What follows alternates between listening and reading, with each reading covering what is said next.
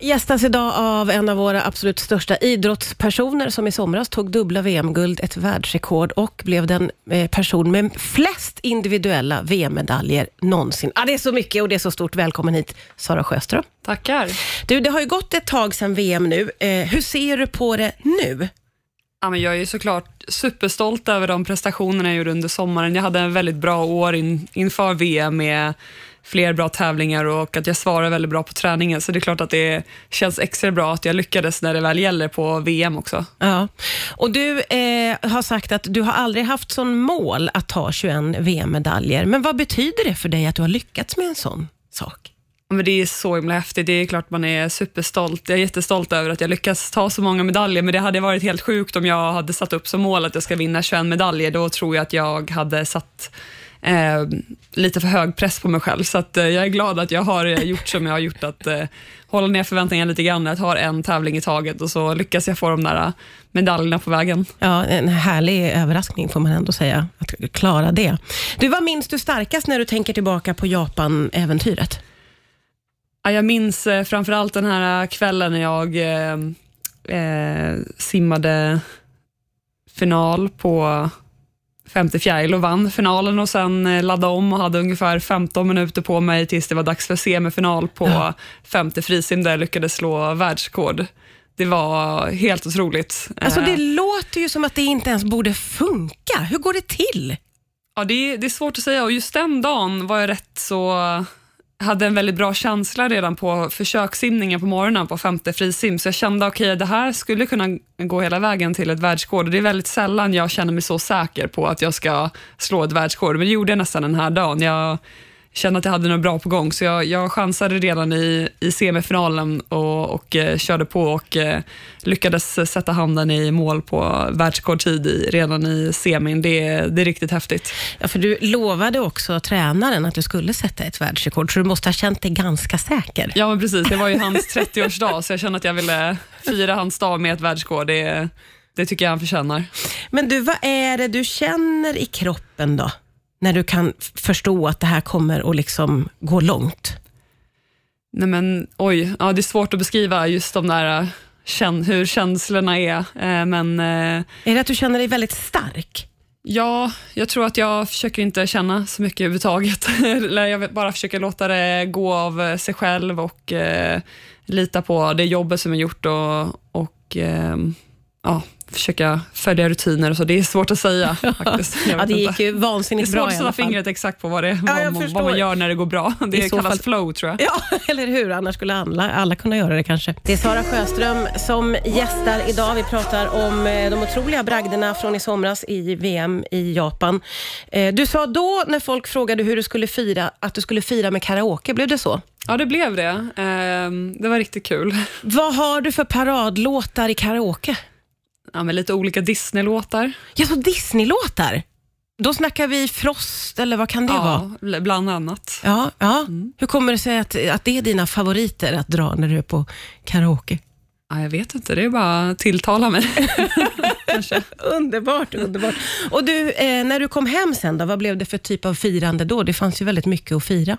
Jag bland annat eh, firade min 30-årsdag när jag kom hem. Det eh, också? Jag hade stort kalas eh, hemma i trädgården med vänner och familj. Och då blev det faktiskt, jag blev så inspirerad från karaoken i, efter VM, så det blev karaoke igen. Det var kul. Ja, det är så? Du älskar verkligen karaoke?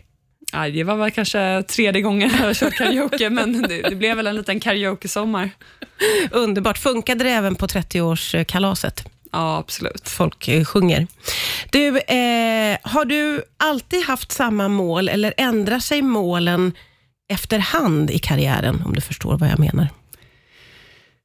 Nej, men jag tar liksom ett år i taget och det är väldigt sällan jag går varje dag och tänker eh, på det där slutmålet, för det är så himla eh, kort tid. Det är Um, handlar om 23,6 sekunder som jag ska simma, så att jag försöker fokusera på varje dag, att följa mina rutiner, göra det jobbet som jag ska göra varje dag.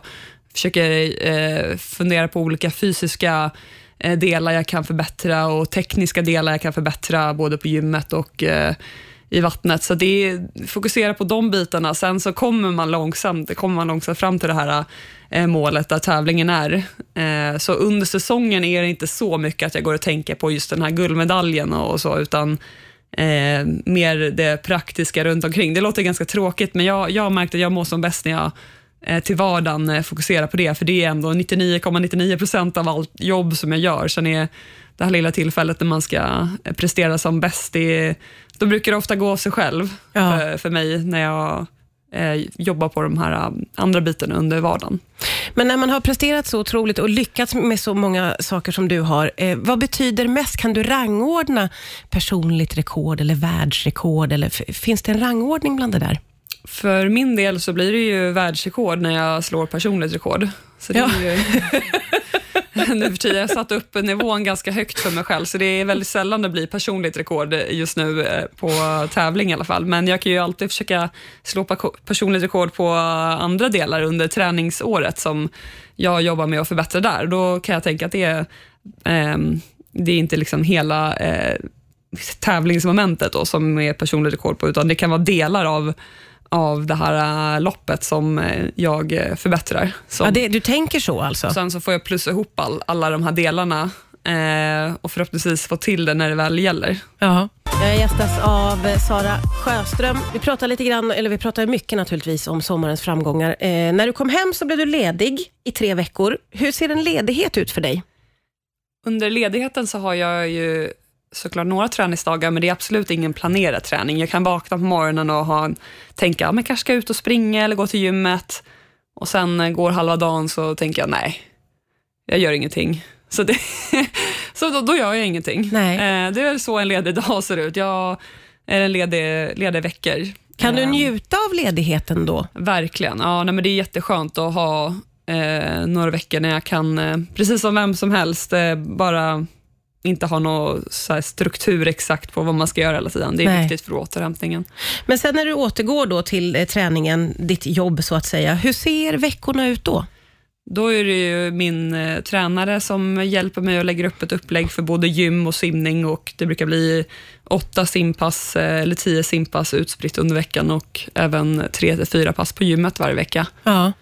Och hur ser det ut med matsituationen? Jag tänker att det är också... Ja, då blir det, när, så när jag är tillbaka från ledigheten så blir det lite mer struktur kring det. Inte superstrikt, eh, eh, så, men det är mer strikt på det viset att jag äter på vissa tider och, och eh, försöker få i mig det jag behöver under de här tiderna. Så att det är ju ganska strikt eh, för eh, vissa, men för mig är det, går det lite på automatik. Jag förstår.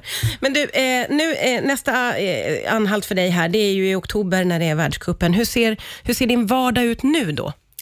Men nu har jag långsamt klivit upp i träningsvolym efter VM. Jag har tränat i tre veckor och ska fortsätta öka volymen lite grann så här nu fram till eh, världscupen och på eh, ja, världscupen så blir det ju som träning också. Det är ingen, eh, ingen jättestor eh, tävling på det sättet, men eh, det är en bra första tour att vara iväg på innan det är dags att börja ladda ytterligare inför OS i Paris som går eh, nästa sommar. Ja, just det. Hur mycket tänker du på OS nu? Ja, men just nu så tänker jag väl inte på det varje dag, så, men eh, försöker just nu bara komma tillbaka till rutinerna igen efter ledigheten. Det är väl det som är fokus. Eh, såklart så tänker jag ju på Paris då och då, men eh, när vi sitter och planerar eh, säsongen och så, så att det, Vad ser du framför dig då när du tänker lite på Paris? ja, men jag tror att det, det kommer bli ett bra år, spännande år. Det blir ju mitt femte OS. Det är helt Ja, otroligt ja, det. att jag håller på att ladda för mitt femte OS. Ja. Hade du trott det? Ja, då, det vet jag inte, faktiskt. Det är, det är helt otroligt vad fort tiden har gått. Jag har ju simmat eh, mer än halva mitt liv eh, i den här nivån, eh, på VM och OS-nivå, eh, med flera VM-medaljer också. Ja. Och de här 15 åren, alltså det, är, det är riktigt häftigt. Ja. Du, eh, jätte, jätteroligt att du tog dig tid att titta förbi mig här idag. Tack snälla Sara Sjöström. Tack så mycket.